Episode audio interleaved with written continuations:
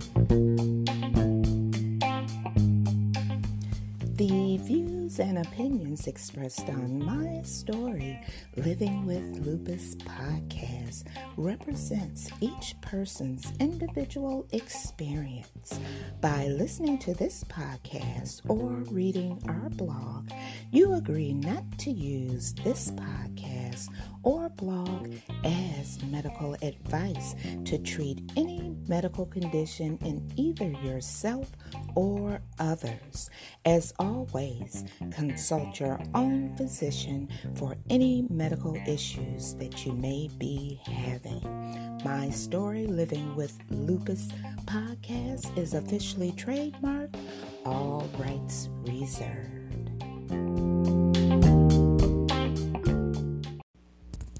Thank you for joining me for another episode of My Story Living with Lupus. I'm your host, Susan Hendrix, and I'm so glad that you could join me on this Wednesday. Hey, you guys, I received a notice regarding a live broadcast from the World Health Organization updating the entire world on what's going on with COVID 19, better known as the coronavirus. Here at my story, Living with Lupus, it is our responsibility and duty to give you factual information from the leading authorities. There is a lot of misleading information that is being presented on social media at this time. We urge you to take the per- the excuse me necessary precautions like you've always been doing. Stay tuned and up to date with the CDC and the World Health Organization. And at the mid end there is a remark about this country's leader stating um a discriminatory statement about the COVID 19 virus. Do you believe that the United States leader is handling this epidemic or pandemic in an expedient measure? That's the best way I can put it. But stay tuned, listen, and become informed. And also, tune in this Friday for the hypertrophic lupus erythematosus series. Everyone, be careful.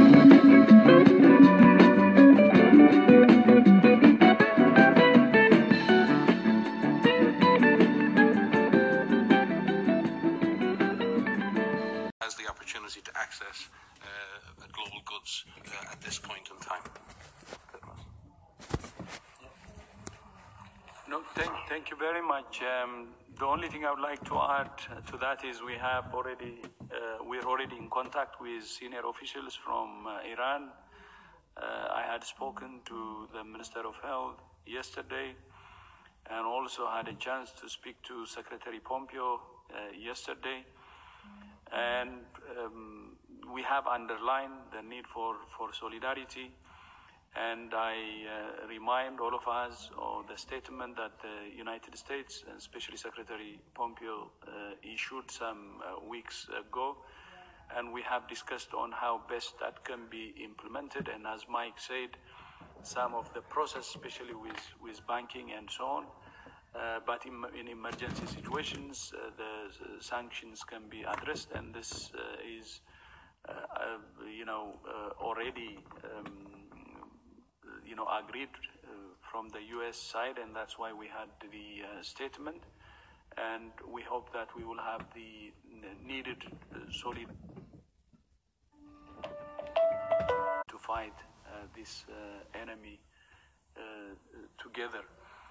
Uh, at the same time, I would like to use this opportunity to thank uh, the Crown Prince. Um, he uh, sent the second uh, round of uh, support to Iran the day before uh, yesterday.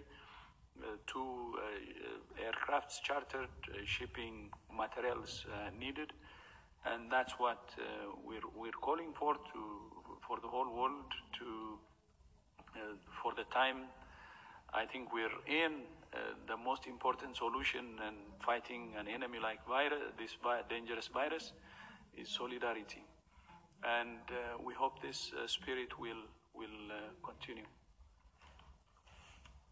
Thank you very much, and really sorry, Musa. We'll try to take your second question next time. And just to say that we all miss our Geneva press corps. So, speaking about, uh, let's go to Jamie. We miss Jamie as well. Jamie, please go ahead and ask your question. You, one question. Can you can you hear me, Derek? Uh, yes, please go ahead. Okay, great. Hi. Um, this is Jamie from Associated Press. Um, we're wondering um, why might the death rates across Europe be so variable? Um, Italy's death rate is at about 11%, and they will soon overtake Hubei province um, in terms of numbers of deaths, while other countries like Germany, France, Spain, and the UK have reported far lower death rates, closer to 1% to 2%. What might explain that discrepancy? Thanks. Hi, Jamie. Yeah, I almost miss you as well. The uh, the uh, uh, it's a good question, and uh, there are a number of factors that might explain that. Uh, but certainly, one of them is testing. Uh, if you look at Germany, Uh, and we had a we had some very good communication with Germany today. They've had a very aggressive testing process. They've uh, they've tested and confirmed uh, over 6,000 cases with just 13 deaths, but that may reflect the fact that they're really aggressive in their testing strategy. Uh, so the number of tests and the number of confirmed cases may be detecting more mild cases as a proportion of all cases. That, that's an important determination. The second uh, issue is the, the evolution or the time of evolution in the outbreak. Um, what we do see is a pattern of long hospital admission. So Italy being uh, having experienced the first wave of major transmission much earlier than other European countries, is now experiencing those deaths because a lot of people reach a point where they can no longer be saved in the clinical system. So therefore, the deaths occur sometimes two to three to four weeks after the infection starts. So again, it's you have to look at where each country is in the epidemic cycle. Um, the other factor may be to do with the age profile of populations. Uh, for example, Italy has a very a much older age profile and has a higher proportion of people in the very elderly category. Uh, and in some ways, Italy has been a poster child for healthy uh, people living into old age. And we've always asked ourselves the question, you know, why Italians and people living on the Mediterranean uh, are healthier and live longer lives. And and uh, and uh, but uh, unfortunately, in this case, having that older population may mean that the fatality rate appears higher uh, because of the actual age distribution of the un- of the population uh, underneath. Uh, there may be technical reasons as well in terms of the ability to provide standard of care. We saw this in China. We saw this in Hubei. When you looked at the case fatalities inside Hubei and outside Hubei, uh, there were significant differences in case fatality. And anyone who's ever worked in the front line of an emergency, when patient numbers begin to overwhelm, it becomes a simple factor of your ability to provide adequate care and react to every change in the patient's condition in an intensive care environment. So I think there are circumstances in which the standard of care cannot be maintained when patients are being overwhelmed. And I point you to the tremendously courageous and brave physicians, nurses, and intensivists in Italy who haven't been dealing with one or two patients in intensive care. But for example, in northern Italy, over 1,200 patients in intensive care at the same time. It's an astonishing number. Uh, the fact that they're saving so many is, is a miracle in itself. So I, I, I, think there are many factors, Jamie, uh, and they all play into the, the actual numbers. And Maria may offer more technical advice on that. The only thing to add is is exactly where the virus is, is circulating in each country. And so you have to look at the demographics of where those where it is circulating. In Korea, we had these clusters, these very large clusters um, related to a church, and the, the age distribution of those cases was were much younger than what we're seeing in northern Italy, for example. Uh, you may see outbreaks in long-term care facilities where the age is much higher. Um, and so it's important where those clusters are occurring and where you, you're capturing the, your cases from. But we do need to be very careful when we look at mortality rates and we compare mortality rates. It, it's, it's not right to compare them yet. What we need to do is find out why we're seeing differences and what that actually means in terms of our understanding of this virus and how it impacts different populations. We've said previously that we need to, we, we need to be very careful when we compare uh, a calculation of the number of deaths over the number of cases that are reported per country. And Mike has outlined the reasons why that is difficult. But we have not seen the way this virus will behave in other vulnerable populations. We have not seen how this virus will behave if and when we see in, in vulnerable populations of high prevalence of HIV, for example, or malnutrition children, for example. And that's what we need to prepare for. Um, so every death is significant regardless of where this takes place. And we need to ensure that all of the measures that we take are preventing transmission because every step that we take there will prevent death. Supplement here on the issue of severity. If you look at the case series that have been produced and published from Korea, almost uh, 20% of their deaths have occurred in people under 60. So the idea that this is purely a disease that causes death in, in very in older uh, people, we need to be, you know, very, very careful with. And physicians, again, in Italy will attest to this, and in Korea. This isn't just a disease of the elderly. There is no question that younger, uh, healthier people uh, experience a much overall less severe disease, but a significant number of otherwise uh, healthy adults can develop a more severe form of the disease. And that's why we need to be ever vigilant in ensuring that we observe everyone, even the mild cases, for any signs of clinical progression to a more serious disease. Thank you very much. We go to next question. That would be uh, Diego from Brazil. Diego, can you hear us? Uh, yes, I can. Can you hear me? Uh, yes, please go ahead. Yes, uh, there's been a lot of speculation about uh, uh, cases regarding children. So, if you could please clarify what is the data right now about uh, the symptoms on children and how fast they can spread, the virus can spread on children? Thank you, Diego. So I, I can start with that. So, um, yes, we know that children are susceptible to infection. We know that children are infected with this virus. Um, but in terms of the reporting of cases across a large number of countries now where we have data, um, the number of cases, of reported cases in children is lower than adults. Um, we know that children can have uh, develop disease, um, and the disease that they develop in terms of the signs and the symptoms are similar to what we're seeing in, in adults, um, which include fever, which include dry cough, uh, which include fatigue and, and muscle pain. Um, there are, it, overall, the majority of children that are infected will experience mild disease, but that is not universal. There's a recent study that came out in China that showed that a number of children have developed severe disease and critical disease, and in China, one child has died. And so what we what we need to prepare for is the possibility that children can also experience severe disease. But the evidence so far is that children have mild disease, um, and only one death reported in China so far. Thank you very much, uh, Dr. Van Kerkhove. We will take one question from um, from journalists who are, for some reason, unable to um, to get on the line. So. Uh, Here's Camilla Hodgson from Financial Times uh, asking, is there a shortage of tests and or test processing centers in Europe? Is that a reason that more testing isn't being done in countries like the United Kingdom? Um, I think countries in Europe have been scaling up their capacity to do testing uh, over the last number of weeks. Uh, there are different options for countries. One uh, is, you know, lab testing kits, which do a small number of tests per kit. The other are uh, uh, automated machines that allow you to test a, a number of samples uh, at one time. And then there are high throughput machines that allow up to 5,000 samples to be processed per day. Uh, and many European countries are moving through to, to put in place those more high throughput mechanisms to be able to test uh, more and more cases. So yes, I think there's a scale up going on in testing, but I don't believe that the ability to test has been the reason for the not testing. I don't think that's been the st- been the, the, the, the limitation.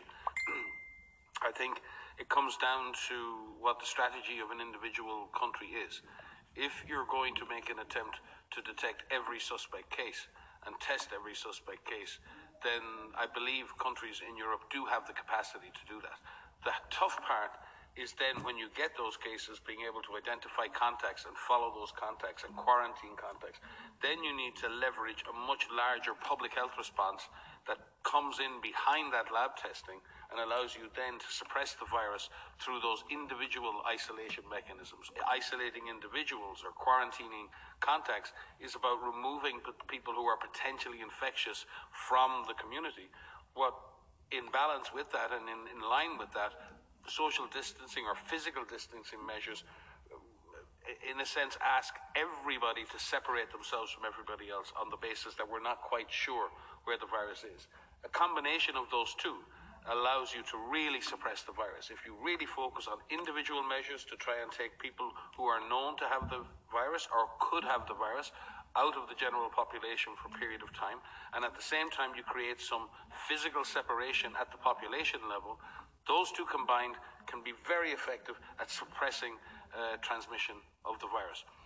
In order for that strategy to work, you must have the capacity to do more extensive lab testing as you really try to search for and identify all of those suspect cases. And countries are coming up with different strategies to meet the testing demands. And maybe Maria can explain a little more on what those strategies are. Yeah, so there's there's three major areas in which countries are working on to increase their testing capacity. The first is the kits themselves that Mike has has described. Um, the sheer number of available tests and companies that are developing tests and countries that have developed tests is incredible, um, considering we're 12 weeks into this outbreak, uh, this pandemic. Um, the second area is increasing the number of labs that can actually run these tests. So in every country, there are national labs that can do PCR. They're building on a flu uh, national influenza system um, that has been in, in, existence for decades. But increasing the number of labs that can actually run those tests is an important part of the strategy. Whether you're using public health labs or using private labs or academic labs, whatever it may be, the number of labs that can do those tests needs to be increased. And the third area is the number of people, the workforce, who are actually going to run these tests. So this three-pronged approach of being able to have more labs that can do these, um, run these assays, more people who can run this and have more t- tests available are really critical.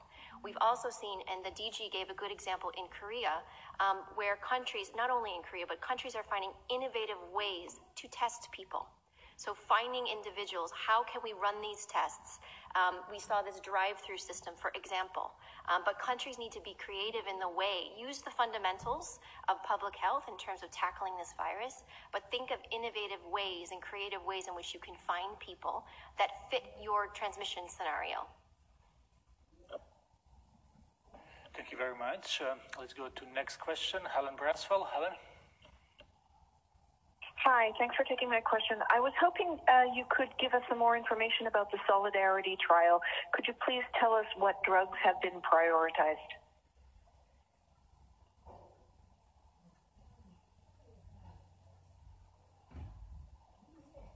Um, hi, Helen. Uh, Anna Maria Henao Restrepo will join us to, to give you the specifics uh, on the trial.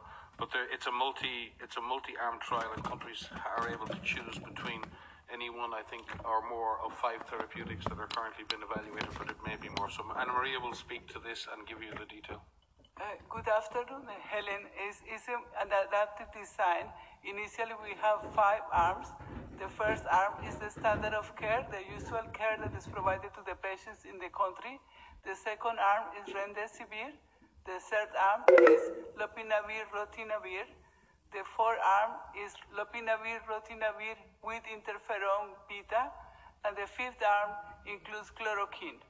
Uh, the good thing about the trial is, as Mike indicated, that the randomization could be adjusted to the drugs available in each individual hospital over time. The other good thing about the adaptive design is that we can include additional arms or drop arms as our Global Data Safety Monitoring Committee advises we should do. Finally, Dr. Tedros mentioned that this is a very simple trial, and we think that it's very important that other research goes on that will contribute to our understanding of this disease. But this trial focused on the key priority questions for public health. Does any of these drugs reduce the mortality? Does any of these drugs reduce the time a patient is in hospital? And whether or not the patients receiving any of the drugs needed ventilation or intensive care unit.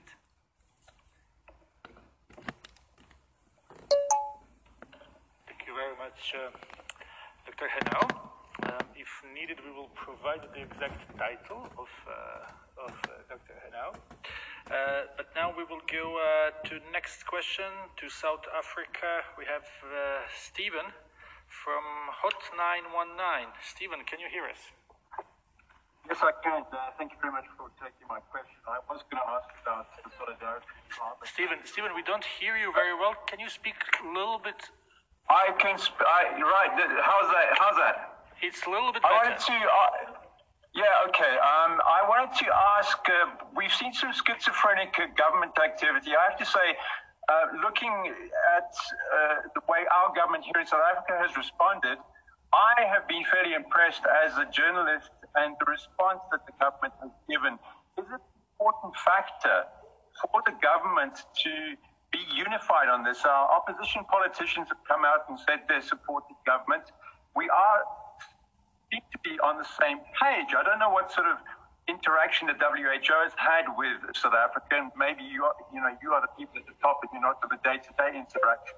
But in terms of the communications and our South African response, I'd like to get an insight from you as to your impressions.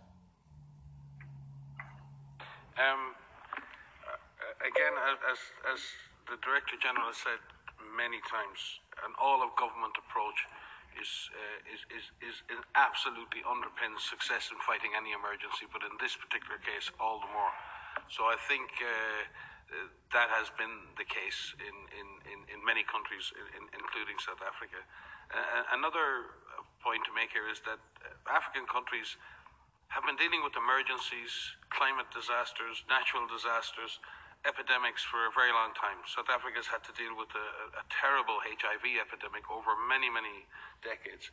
So the ability to create coherent responses to what are uh, biologic threats is, is not easy for government because these are threats you can't see and sometimes can't quantify.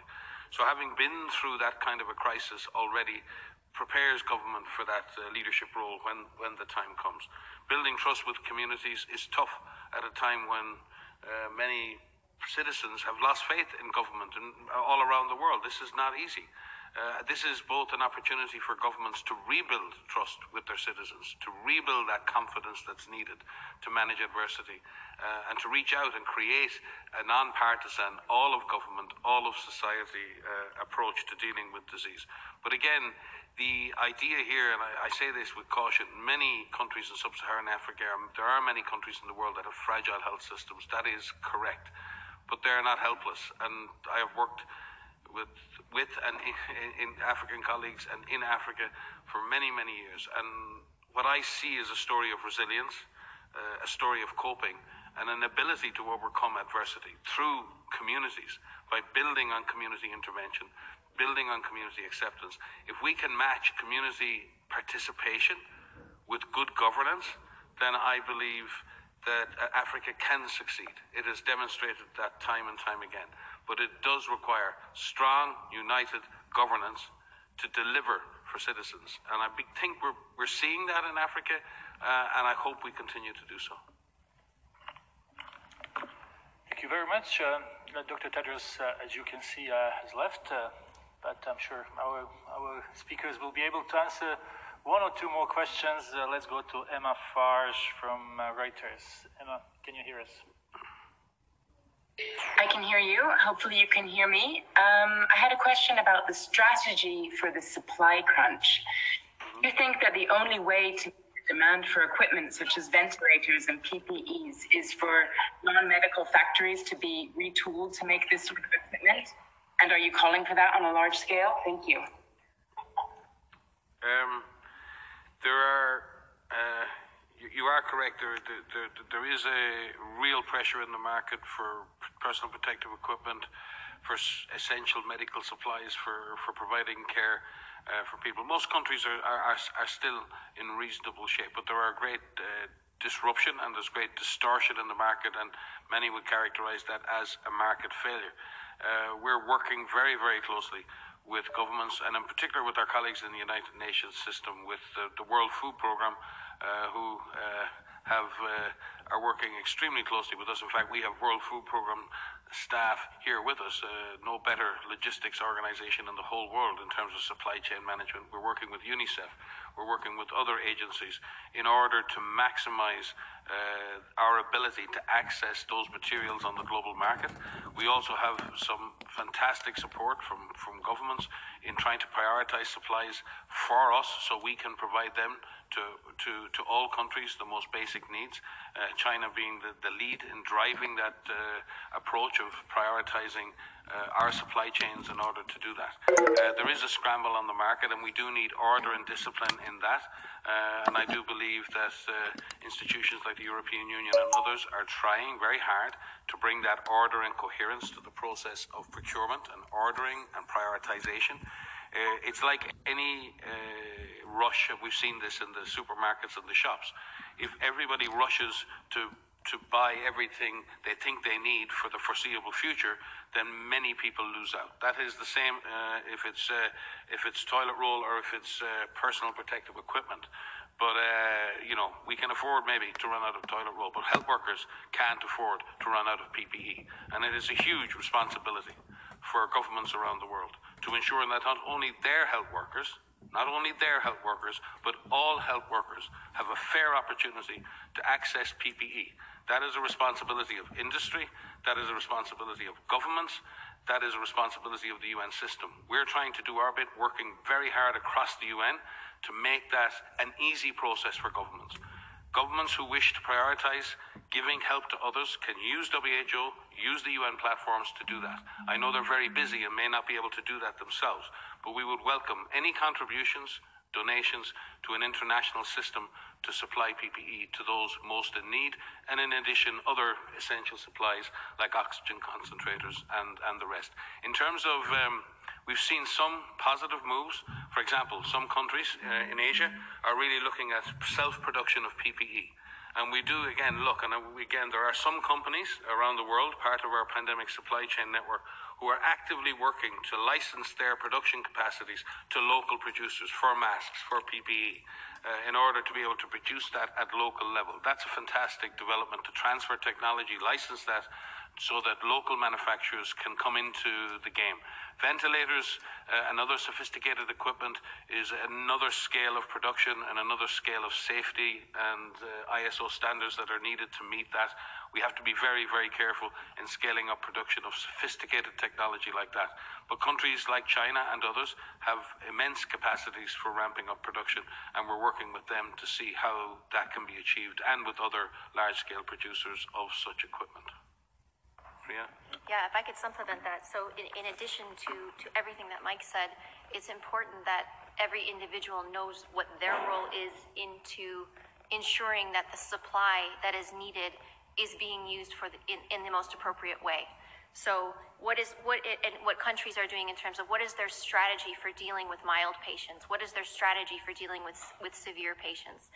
Um, individuals need to know what their role is in terms of how they can prevent overburdening a health a health system.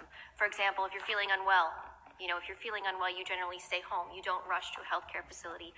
You contact the, either the hotline number that is available in your country or you call your healthcare uh, provider and you and you say these are my symptoms uh, do i need to come in? And in most cases uh, you will not need to go in. You will not need. But if you do have the symptoms that we worry about for covid-19 which include fever which include dry cough which include shortness of breath then you will need to seek care. And so it's important that that process is in place in countries so, for, so people that they know where they can go and when they should go seek health care it's about the rational use of masks um, we have provided guidance about using a medical mask in the community. And if you're not sick, you shouldn't be wearing a medical mask. But if you are, then you should. Those decisions that are being made on an individual level impact the global supply for all of these materials. So please know that each individual has a role to play in this global supply issue.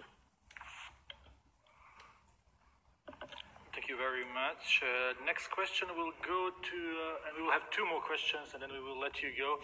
Uh, next question will be uh, Kai Kupferschmidt, but before that, uh, uh, I just need to say what's Ana Maria title because it has been asked. so Ana Maria Henao, and I will spell the name A-N-A, Maria as M-A-R-I-A, Henao as H-E-N-A-O, and Ana Maria is um, unit head for research and development blueprint at Health Emergencies Program here at WHO. Uh, Kai Kupferschmidt. Harry, thanks for taking my question.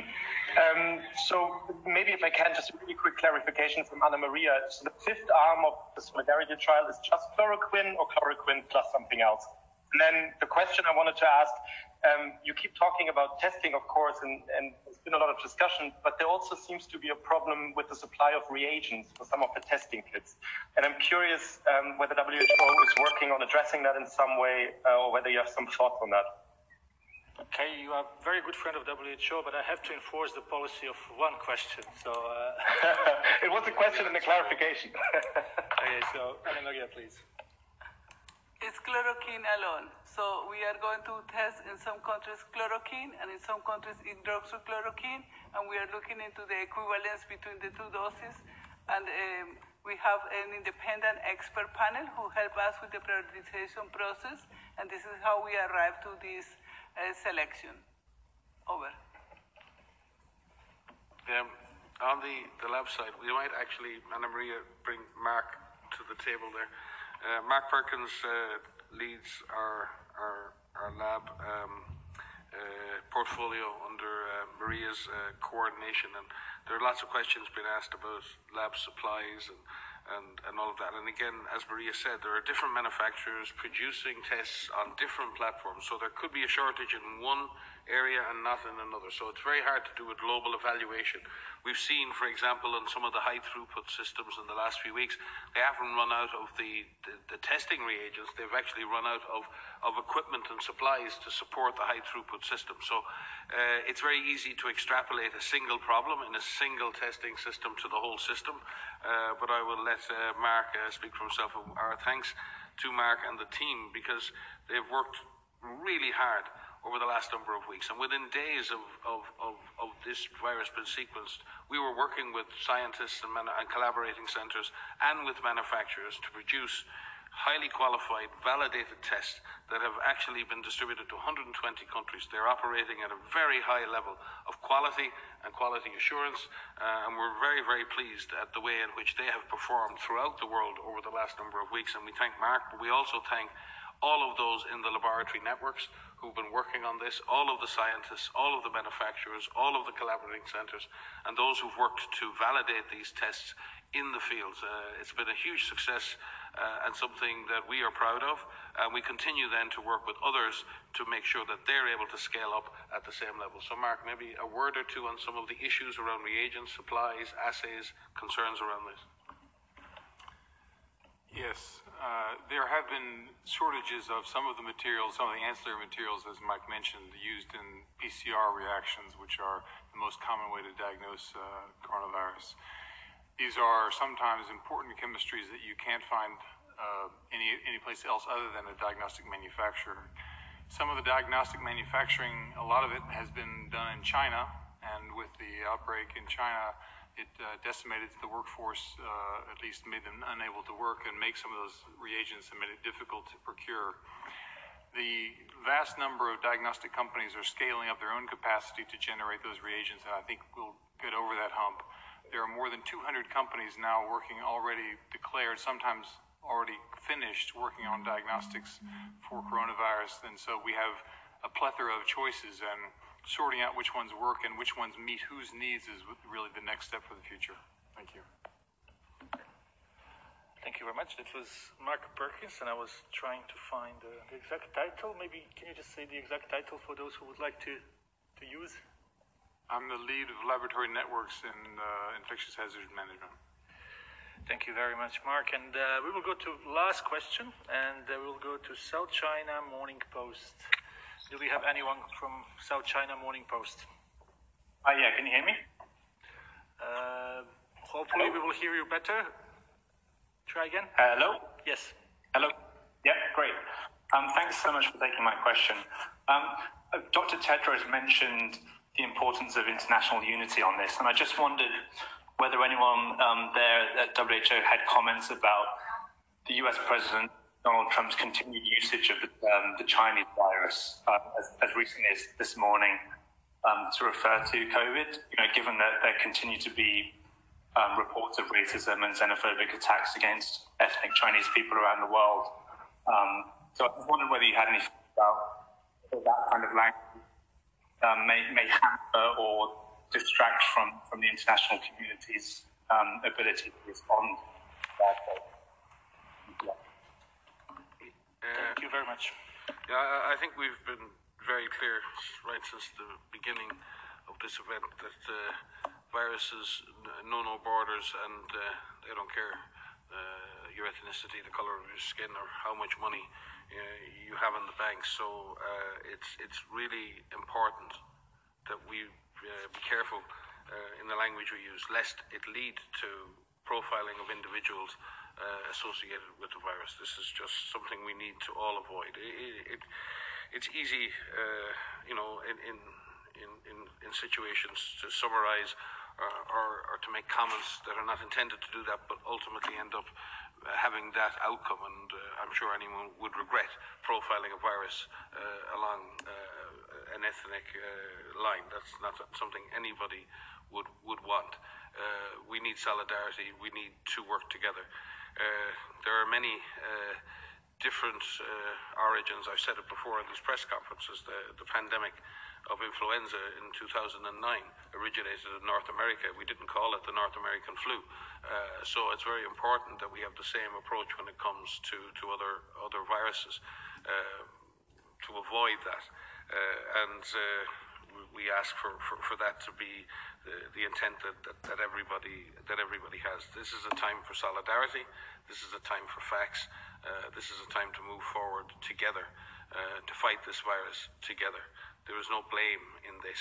Uh, all that we need now is to find the things we need to do to move forward quickly, with speed, with certainty, and to avoid any uh, indication uh, of uh, ethnic or other associations of this virus.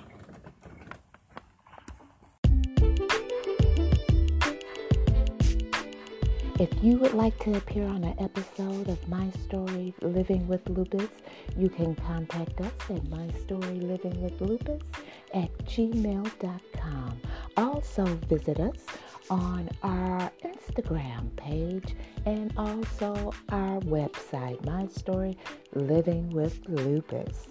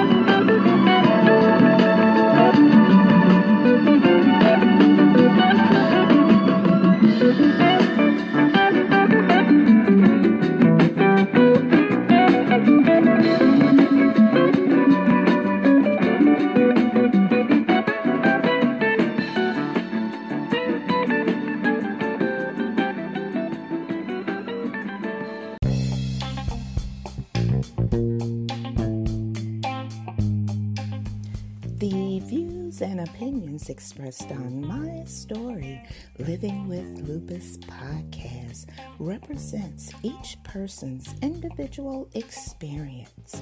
By listening to this podcast or reading our blog, you agree not to use this podcast or blog as medical advice to treat any medical condition in either yourself or others.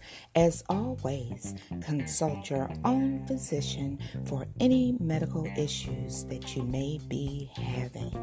My Story Living with Lupus podcast is officially trademarked, all rights reserved.